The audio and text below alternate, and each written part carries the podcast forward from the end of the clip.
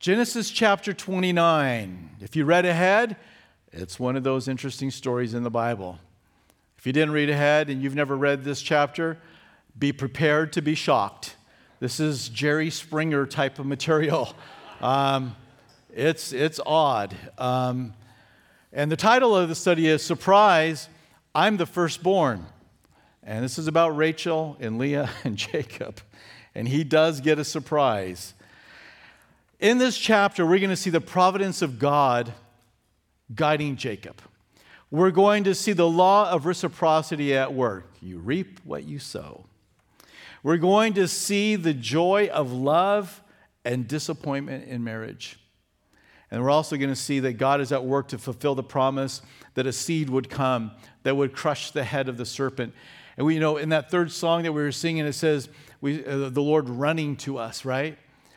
And he started running long before Bethlehem when Jesus was born. He, he came running in this crazy chapter that's full of deception and, um, you know, deceit and, and trickery.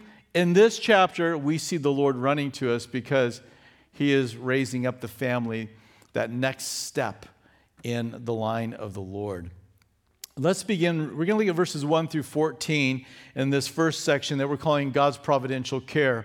But we first we'll read the first six verses.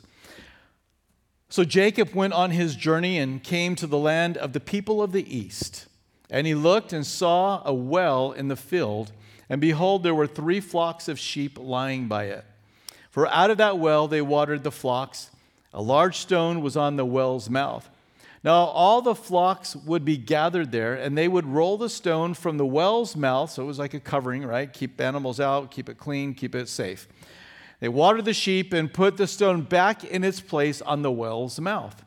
And Jacob said to them, My brethren, where are you from? And they said, We are from Haran. Then he said to them, Do you know Laban, the son of Nahor? And they said, We know him. And quite the uh, conversationalist here, you know, just like, Yep, we know him. You're in Haran. We know him. He said, Is he well? He's well. And look, his daughter Rachel is coming with the sheep.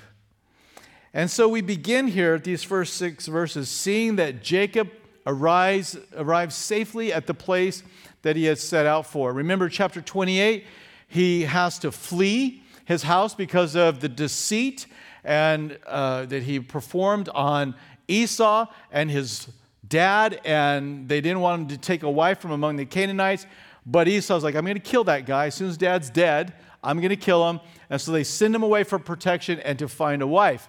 He gets to Bethel, maybe 70 uh, miles north of Beersheba, and he has a, a dream and he sees uh, a gateway into heaven. He sees stairs that lead into heaven, and angels of God are ascending and descending on it. And the Lord promises the Abrahamic uh, promise to him, blessing to him, and that he is going to be that next man in the lineage. John chapter 1, last verse of John chapter 1, Jesus said, I am that, I am that ladder. And the angels of God are ascending and descending on me. He is the access point. Jesus is the access point. He, Jacob doesn't fully understand chapter 28. He doesn't understand what Jesus told us in John chapter 1, but he knows he's had an encounter with God. And he sets up that pillar and he anoints it with oil and he remembers the place that he met with the Lord. He called it the house of God. So he's on his journey. Another 400 miles or so to go from there. He's never gone this way before. There's no GPS, there's no AAA, there's no maps, there's no gas stations. If you're older, you don't even know what I mean by gas station. But that's where we used to stop for. Does anybody remember stopping at the gas station for directions? It's like, uh, how do you get to this place? And then you go a little further, okay, now where? And you kind of picked your way at where you were going. But back then, they didn't have any of that. They had another, uh, maybe a family set up on the, on the, you know, near the trail, or they ran to other people. Am I still heading towards the right place? And eventually, he comes to this spot. And he's like, Where am I? And they're like, This guy's not very bright. You know, you're, you're in Haran. okay, well, do you know Laban? Yes, we know him. And is he all right? Well, there's his daughter coming right now. But we, he comes upon a scene that he's very familiar with, right? These are shepherds, they're tending the flock. He was a shepherd, he took care of the flock. This was a familiar scene for him. And he kind of, we're going to see this in the next section, he's a little bit I don't know, it just kind of seems a little bit uppity. Uh, maybe that's not a right reading of it, but I'll let you, you judge for yourself as we go through this. But he's, he's found this place, and God has been true to his word. Could you imagine setting out today by yourself on a 400 mile journey on foot to a place you've never been? Because you deceived your brother and your father and he wants to kill you? You had an encounter with God and that's been a blessing, but this is what he's going through. And he is trusting the Lord as he's led by his mom and dad, as he has had that encounter. He's trusting the Lord to take care of him. And as he gets to this moment, he realizes God was faithful. God took care of me. And it's God's sovereign or providential care over his life that he, that he had promised to him there at Bethel that is experienced. We all know what it's like to have to trust in the Lord for something, don't we? We all have experiences where we are going in a direction and we're heading down a path we've never been before. Maybe that's a perfect description of your life right now. You are on a path, you're going through things, you're experiencing things that you have never experienced before. Maybe it's health, maybe it's job, maybe it's family. I don't know, maybe it's ministry. And you've never walked this way before and it seems scary and it seems intimidating. Well, good news just as God was faithful to Jacob, so he will be to you. Proverbs 3 5 and 6 tells us how to walk these roads. Trust in the Lord with all your heart and lean not on your own understanding. In all your ways, acknowledge him, and he shall direct your path. Ponder the beauty of that. That you can be directed by God that He will lead you, that He will guide you. That God sent His good shepherd, Jesus, to, pay, to take us through this life. And if you're willing to, and if I'm willing to, He will show us what to do. He will be faithful to get us to Haran. But you've got to trust Him and you've got to lean on Him, not your own understanding. Lean on Him. Direct uh, all of your ways towards Him. And you're going to see his faithfulness. Now, here's the question Do we have the appropriate joy and peace for knowing that God leads us in this way? That there is a providential care that is over our life. Jesus said, I will never leave you nor forsake you. I'm going to be with you. How does that impact you? That in your job, your health, your family, your ministry, that you have God Himself leading and guiding and directing you. This is what Jesus said is that there was a broad is the road that leads to destruction, but narrow is the path that leads to life. And how many are on that path? What does he say? A few. It is not the majority of this world that is following hard after God and have that intimate, personal guiding and leading of their life, but you do. You're a child of the Lord. And God says, I will lead you, I will protect you, I'm going to see you through. That ought to cause us all to just stop and say, Who am I that you would be mindful of me, Lord? That I would be called into this and that you will lead me through this life. And again, the question is do we have the appropriate joy from knowing that He's going to lead us this way? And do we have the appropriate peace we should have from knowing that God is going to lead us? It, you know, it's a challenge enough when we know the path, it's anticipated, and we've got it kind of locked inside, and there's not a whole lot of questions. It's hard enough right then and there to trust in the Lord with all of our heart and to not lean on our own understanding. But when it's a mystery, when we don't see the future, when we don't know how it's going to turn out, it's even more difficult. But you can trust in the Lord completely and totally for your life. He cares, He knows, and He sees. I love this when He says, you know, trust in the Lord with all your heart. Lean not on your own understanding. Lean on the Lord and the, the, the truth that He wants to give to you. Have you, you know, done the thing where you're leaning into somebody and they let you go and they kind of catch you again, let you go? And that sense of if I let you go, you're going to the ground. That's when you're truly trusting in somebody, right? That's when you're, you're, you know, I am in your hands. If you drop me, I'm going to the ground. And that's the way the Lord wants us to be with Him. That our trust would be so implicit, so complete, that, that if we If God doesn't show up, then what we're trusting in Him for is going to fail. But we like to hedge our bets. We like to kind of say, well, you know, I trust in the Lord, but not with my whole heart, not with my complete understanding. Am I going to acknowledge you? I'm going to, I've got a few ideas of my own, Lord. I've, I have some experiences and I have some ideas, but the Lord says, trust in the Lord, Yahweh, with all your heart. When you do that, there will be a joy and there will be a peace that accompanies your journey. Know that God cares for you. Verses 7 through 14, we see that Jacob seeks to impress the family and ingratiate himself to his mother's family. So then he said, Look, it is still high day. It is not time for the cattle to be gathered. Water the sheep and go feed them.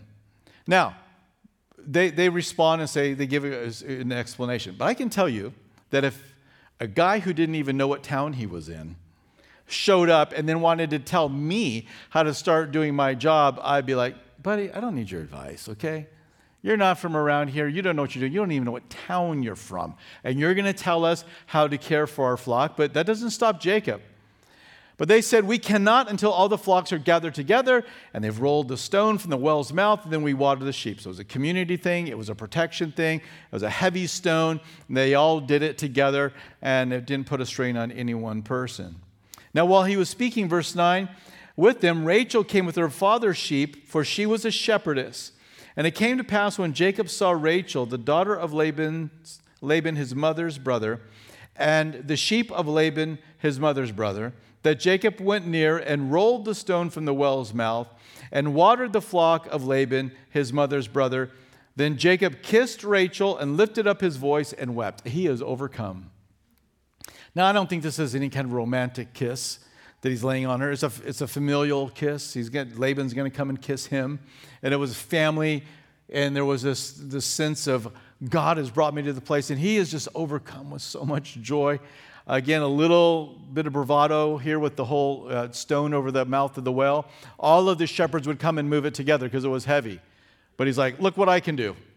And he moves the stone, and oh, Rachel, you're part of the family. Uh, you know, and there's so many parallels here because remember when Abraham's servant came to Haran and he ended up meeting um, Rebecca?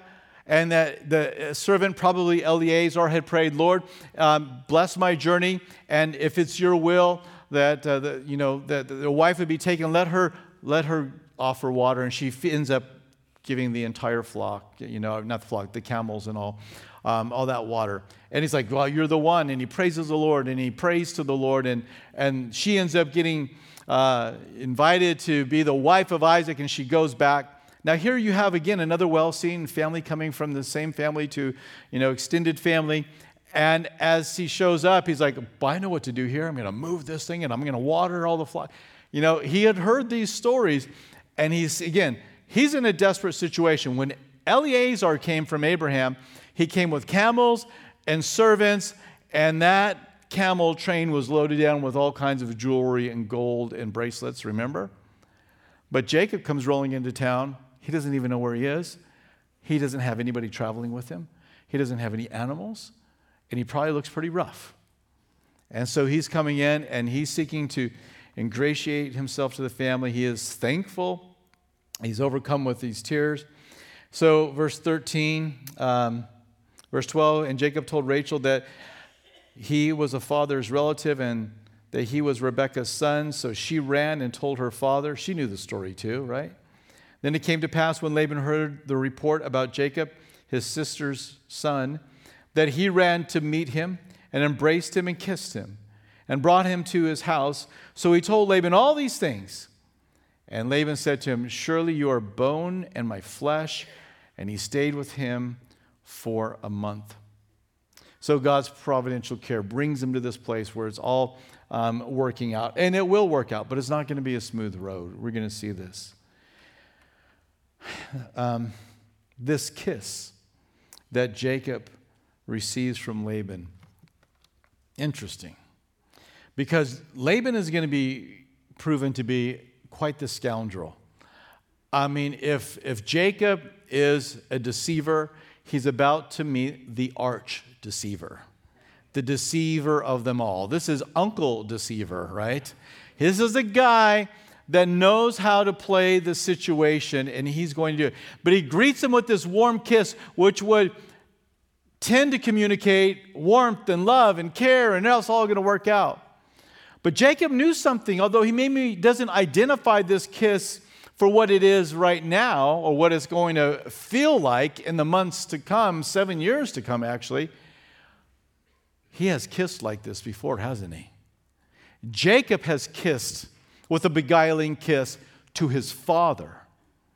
When his father, Isaac, says, Come to me, Jacob, it's, you know, you, you know, you feel like, you know, your, your brother. You sound like Jacob. And he gave him that kiss, and he beguiled his father with a kiss. It's interesting. You probably could do a little topical study on kisses in the Bible. Because I'm sure a lot of you are thinking about Judas right now, right?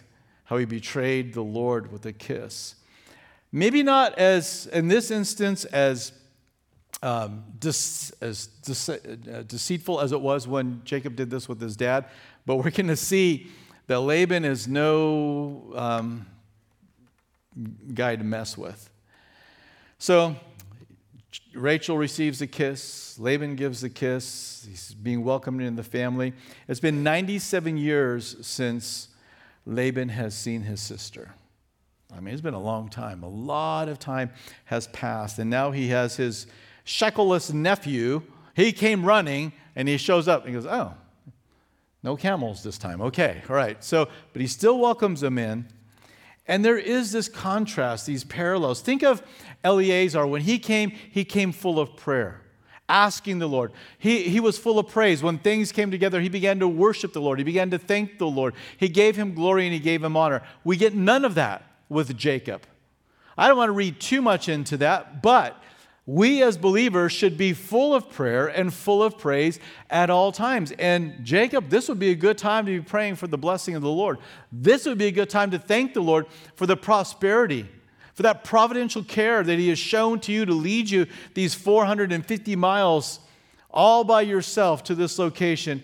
And it's just, it doesn't say that He didn't pray, but we have no information that He did pray we need to be a people of prayer and praise. I'm not going to ask you to raise your hand because I know the, the answer to this, because I know the answer for my own life. We can all be praying more, we can all be praising more. We all could be talking to the Lord more than we are. And I would just, uh, just say, allow this absence of it to be a mirror to reflect your own life. Is there an abundance of prayer and praise in your life, or is it, is it kind of scarce? Is it not there very often? If so, then, then just say, Lord, all right, I'm going to become a woman who praises you far more than I have, and I'm going to be a man that prays to you far more, far more than I have in the past. To be a people of prayer and praise. Let's move on, verses 15 through 22. We see that Jacob is going to work. Jacob works for the bride he loves. Then Laban said to Jacob, because you are my relative, should you therefore serve me for nothing? Tell me, what should your wages be?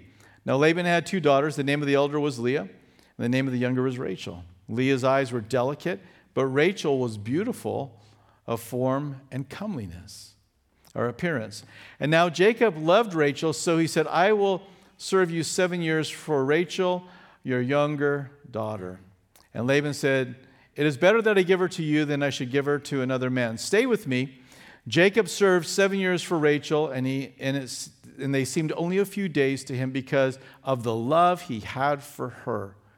Then Jacob said to Laban, Give me my wife, for my days are fulfilled, that I may go into her. And Laban gathered all the men of the place and made a feast. Now, in verse 14, he says, You're bone in my flesh which was a way to, to speak of like, uh, this is adoption type language. Let me just read to you this quote from a commentary by John Walton. He says, This initial statement by Laban, you're a bone of, in my flesh, shows some similarity to terminology used in adoption literature.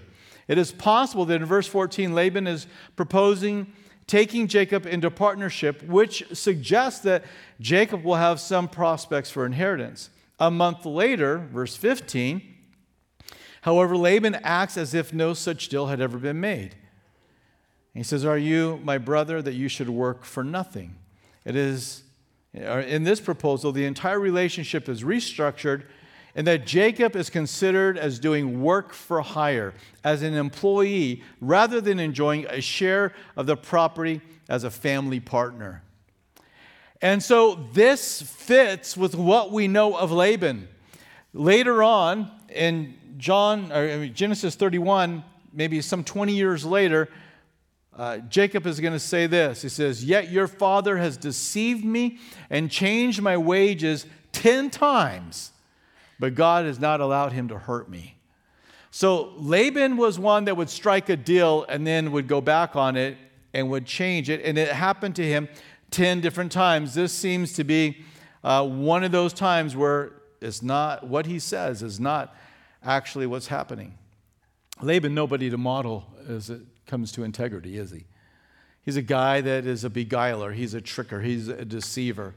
But we as believers, we are to be true to our word.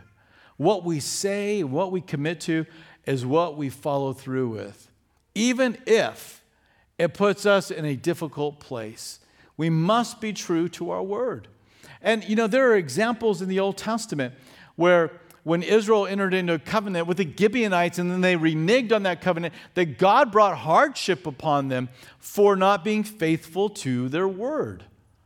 And we need to be men and women of our word. And when it comes to work, when it comes to relationships, what did we say we're going to do? The question isn't, is my lawyer better than your lawyer? The question is, I am a woman, I am a man of God, and I speak as a representative of the Lord. And so, whether I'm sharing the gospel or just in the general affairs of my life, I am living out the gospel, and I need to be a man or a woman of my word. Laban doesn't know that, and he's not interested in that. But God is going to teach Jacob the importance of this. It's interesting. Probably more than any other person in Jacob's life, God is going to use this guy to shape him and disciple him. Not through positive input, but through negative input. Now, you don't have to raise your hand, but how many of us would say, Yeah, I know that? I know that God uses people who let you down, who lie, who deceive, who trick, and don't follow through to really draw me close to Him. So don't ever think that God is not able to work. The, one of the greatest acts that ever happened in mankind happened because unrighteous people wanted to do something to Jesus, and that's put him on the cross. Yet God, in His sovereignty, used their unrighteous acts to bring about such a blessing. And even though Laban is accountable for his sin against Jacob, God is going to use Laban to fashion and disciple Jacob into a man of character. But he was one you had to watch. So Laban has two daughters we just read. One is Rachel. Jacob loves her, and she has the looks. Leah is the elder daughter, though, important to the story. She's the elder daughter, and well, she doesn't have those looks. And you kind of see that contrast in what we just read. It says she had tender eyes, or delicate eyes, weak eyes. There was something about her appearance that just did not, was not striking to Jacob. And down through um, the ages, you come into the times of the New Testament, and Josephus, a historian of the Jews, wrote and said, Leah was of no comely countenance. And their names Leah means cow, wild cow, actually. Not, don't, don't name your daughter that. But in fairness, it probably did not resonate in that culture the way we hear it in our ears. This is a, this is a farming family. And um, some have suggested this might actually be more like antelope, which know, so it's a little nicer there, antelope. And, and, but, you know, we hear cow when we think, oh my goodness. Um, Rachel's name means ewe. Um, so, you know, again, they're keeping the farm animal thing, you know, in the family and the names. But there is something to uh, Leah and how it resonates with us. I think, you know, she would have felt this. I mean, remember? I mean, the family, you have Sarah who's, you know, like 85 years old, and Abraham's worried that when he goes into a new town that everybody's going to want to marry her. She's so beautiful. And so he says, hey, don't tell them you're married to me. Just say we're brothers. And Rebecca was beautiful. When, she, when, when Isaac went into town, he did the same thing. Don't tell them you're married to me because you're so beautiful. Everybody's going to want to marry you. And now here's Leah of the same family. And it's like, yeah, she's not so good looking. And, and yet Rachel, her sister, is beautiful. And that is the circumstances that um, kind of sets up the scene. You know, you have the beautiful uh, younger daughter who's loved by Jacob, and the older daughter, not so good looking, that's not. And so Jacob agrees to work for seven years. He says, I'll work for seven years to gain, the hand of, of um, the hand of Rachel as my bride. Uh, the going rate for a bride, you're like, going rate? Yeah, because they would, it would be a dowry. And so what would be typical would be about 40 shekels. You could earn a half a shekel to a shekel per month at, this, at these times. So he's willing to give up 84 months of labor, 84 shekels, if you will. He's willing to pay twice the going rate. I mean, he's, he's pretty struck with her. And of course, Laban's quite happy to uh, take that advantage and says, Yeah, be glad to do this. And we read that the years seemed but as days because he loved her so much. It was a beautiful story, unless you're Leah. It's a beautiful story so far. And um, he's, it just, the time went by like that. But you know, in that, if I can find that verse again, real quick. Um, oh, what verse was it?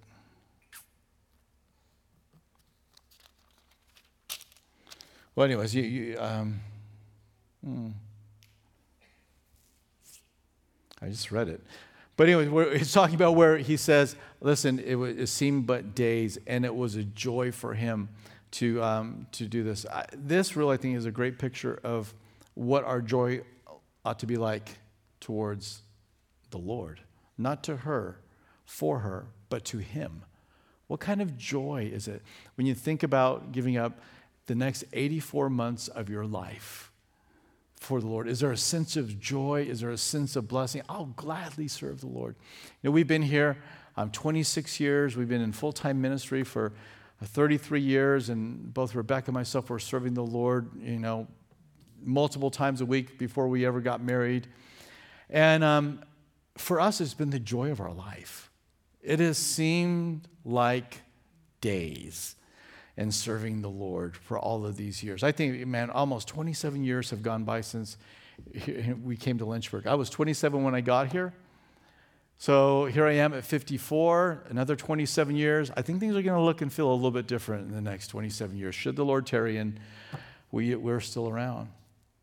But it's been a joy to serve the Lord. And I encourage you to serve the Lord. Ah, here it goes. They need help at the church. You know what? Listen, if you've got to be manipulated and tricked into serving the Lord, just don't do it. It is a joy. You're the one that's losing out on serving the Lord. If you don't know what it's like to labor hard and feel like it just started because it was such a pleasure, I feel sorry for you. I feel sorry for you that you don't know what it's like to give yourself away, to wear yourself out, to pour out your energy and your time and your resources for the kingdom of God. If you don't know what it's like to labor like that and to experience the joy of it, you're the one that's missing out. Listen, we, there's lots of people serving the Lord, and there's room for more. Jesus said we should pray for the, the laborers that there would be few. So, yes, we always want to see people growing up, being raised up, equipped to do the work of the ministry, but we don't like to manipulate. You know, you'll ne- you will never come to Calvary Chapel Lynchburg, go sign up for Sunday school, drop your kids off in Sunday school, and next week get a phone call from us asking you to do children's ministry. We're never going to do that. We're not going to come chasing you down. We might come and say, hey, we recognize the work of God in your life. Here's an area. But you're never going to find us manipulating and calling you to do things because it is a joy to serve the Lord. And so I pray that if you don't know what it's like to be tired serving the Lord, you'll find out before the end of this year. Give yourself away. Oh, yeah, I used to do that, and then this happened, and that happened. Well, whatever happened, I guarantee you it wasn't Jesus. It might have been a person, might have been a group of people, but it wasn't Jesus. Well, I don't serve because I got hurt so bad. Well, let me tell you something.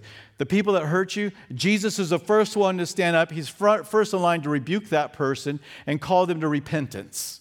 I don't think that's the person you should be mad at. He's the one that's on your team. He's the one that's, that's defending you, and he's laying the, the word down of how people should be treated. Why are you withdrawing from him? He's the one person you can trust to do right by you. So that, that is, I, I get it. I mean, listen, I just told you a little resume. We've been in ministry for a while. We know what it's like to make mistakes and to hurt people, sadly. I mean, we, we know what it's like to not live up to what we're supposed to be, but we also know what it's like to be hurt. But you know what? None of it, none of it would ever push me away from serving Jesus because we love him. Jacob loved Rachel and it seemed but a few days. And I pray that's your experience with serving the Lord. So the words serve and work and wages, they are often repeated in this chapter 29, 30, 31 uh, section of Jacob's life. Nine times the word wages is found, 13 times either the word work or served is found. And it kind of just is echoing the negative relationship he had with Laban. Some see in this a foreshadowing of the difficult times that Israel will have in Egypt in their slavery. Maybe it is. You can ponder, talk about it on the way home. You guys can have fun with it. In verse 21, uh, we see that at last the seven years are up, and it's now time for Jacob to marry the one he loves. And the tone kind of seems a little short. Now, I don't know that it is, but just reading this, he's like, all right, seven years are up, give me my wife. That's the way it kind of reads. I think that's consistent. I think that's not going too far out on the limb because Laban is a tricker and a deceiver. And there probably in these seven years were all kinds of ways he sought to uh, negotiate, renegotiate. And he's like, You give me my wife. And, and, Laban comes through. He says, All right, it's time for you to get a, a, a wife who's a daughter of mine. I am happy to provide one for you. Just not going to be the one you think. What a guy. So, verse 23 through 30, we find out that the deceiver is deceived. Now, it came to pass in the evening that he took Leah, this is Laban did this, his daughter, and brought her to Jacob, and he went into her. And Laban gave his maid Zilpah to his daughter Leah as a maid. So it came to pass in the morning that, behold, I mean, that's quite a behold, don't you think? Behold, it was Leah and he said to Laban, What is this you have done to me? Was it not for Rachel that I served you? Why then have you deceived me? And listen to Laban's word, words and, and wonder did this pierce the heart of Jacob at all? I mean, he's angry. Laban said, It must not be done so in our country to give the younger before the firstborn. What had happened back in Beersheba? The younger Jacob was supplanting the older Esau to get that privilege of being the firstborn. No doubt Laban knows this. And so he's he tricks him.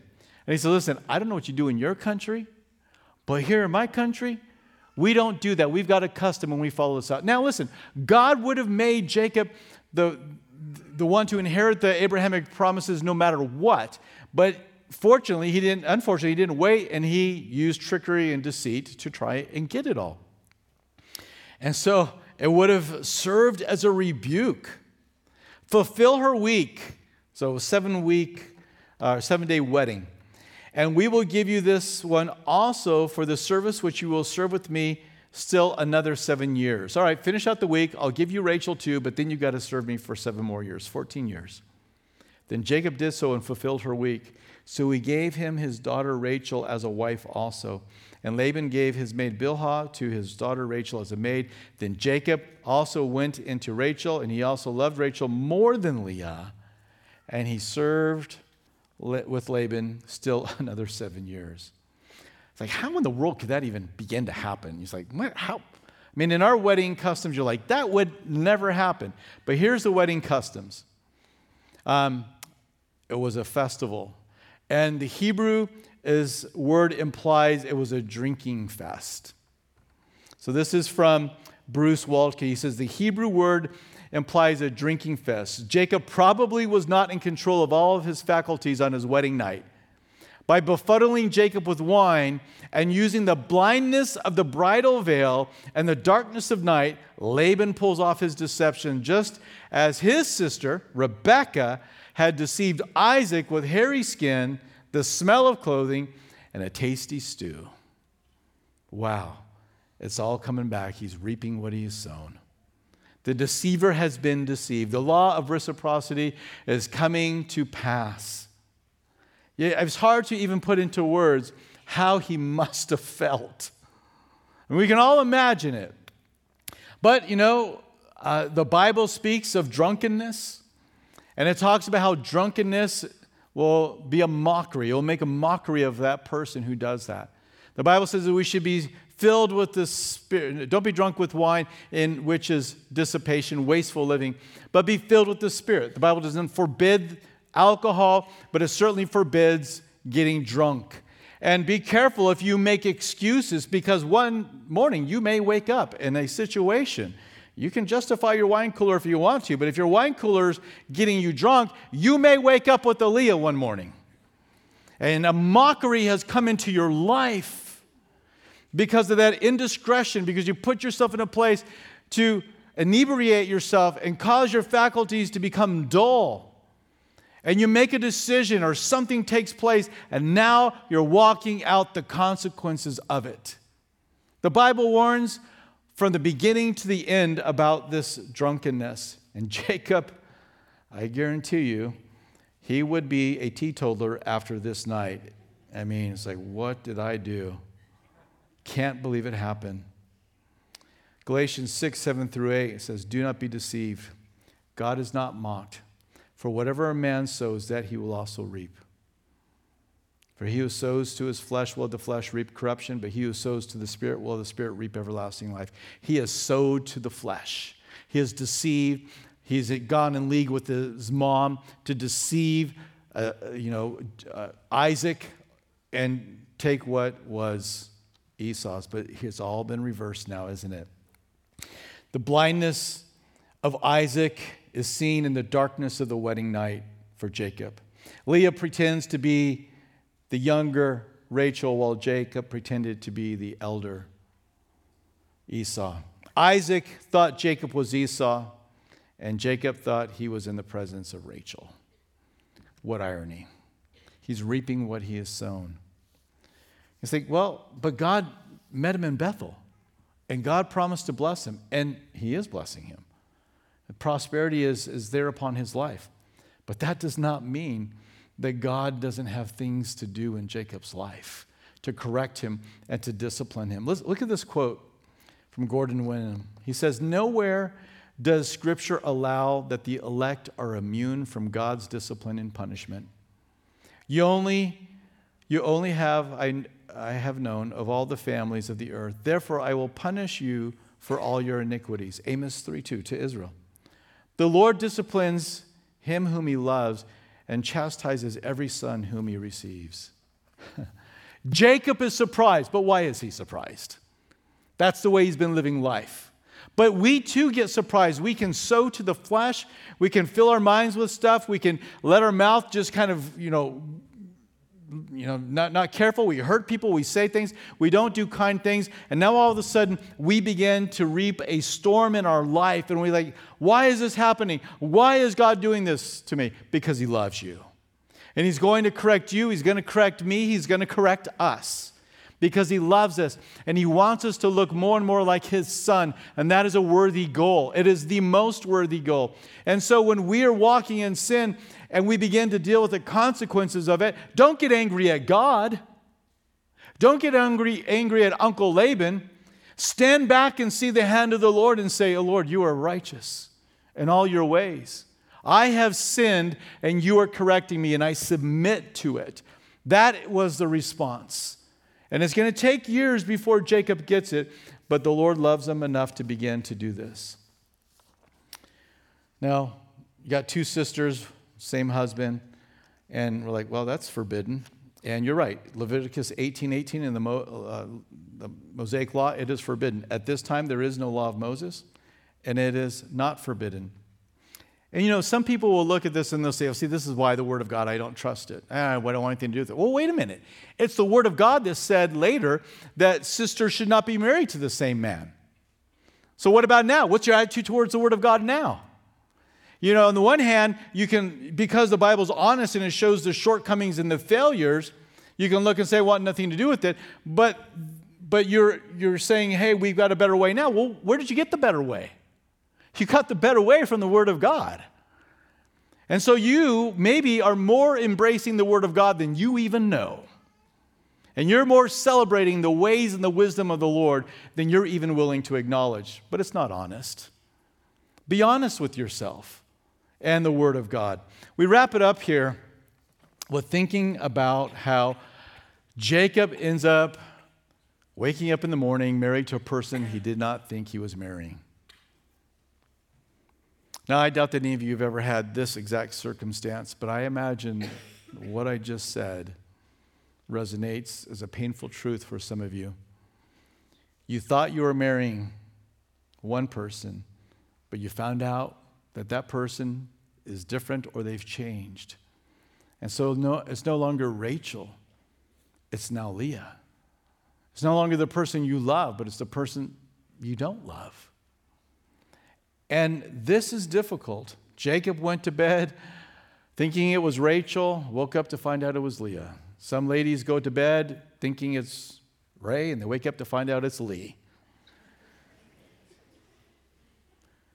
It's not what you thought. Well, what do you do? You trust in the providence of God. God is at work, and God is moving even in this most dysfunctional marriage. Who is Leah? She is the mother of Levi and Judah. Jesus is in the line of Judah, and the Levites are the ones that functioned as the priests under, under the Mosaic law. Of all the children born, of the 12 born, the most significant is the one that is born to Leah, and that is her son Judah. And that is the lineage that Jesus is in. God is sovereign, and He's working even in this circumstance. The Bible says, wife, that you are to love your husband you are to uh, submit to your husband as the church is in submission to Christ. You're to respect him. To the husband, it says you are to love your wife as Christ loves the church. There are no conditional clauses in those commandments. You go look it up on your own and read it. There's no conditional clauses. If your husband, if your wife, no. It just gives straightforward commands do this. And this is what I would say to you if you're living with a, a Leah or a Lee and this is what you need to do you need to be obedient to the Word of God and be the man and the woman that He's called you to be. Oh, it's so hard. I, I, I know there are difficult circumstances, there are heartbreaking circumstances. But in this situation, we see that God can still work and He can still move and His will can still be accomplished. You notice, in this room is full of people whose marriages have been restored and where it was a hoping for Rachel being married to Leah, only to find out at the end that, you know what? I like that Leah. At the end of Jacob's life, when he was going to be buried, uh, Leah was buried in Machpelah, and Rachel was buried in Bethlehem. Bethlehem? I think it was Bethlehem.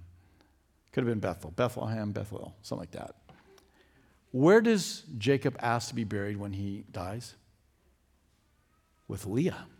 Now, it is where the patriarchs are buried, but it's with Leah that he ends up wanting to go to rest with. It, it, seems like, and I might be reading a little bit too much into it, but it seems like he comes to the place that says, I get it, God.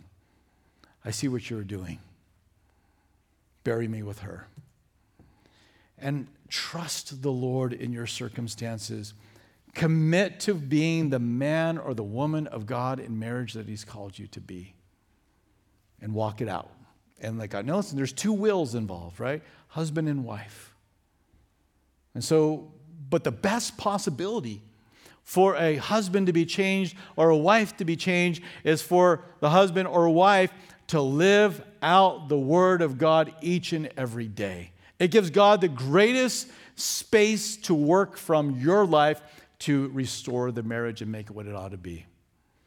But oh, it would be much better if both of you would decide this morning enough of the battle.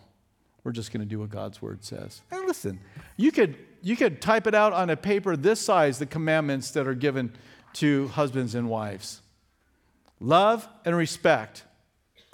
Not hard. That's it. Two words.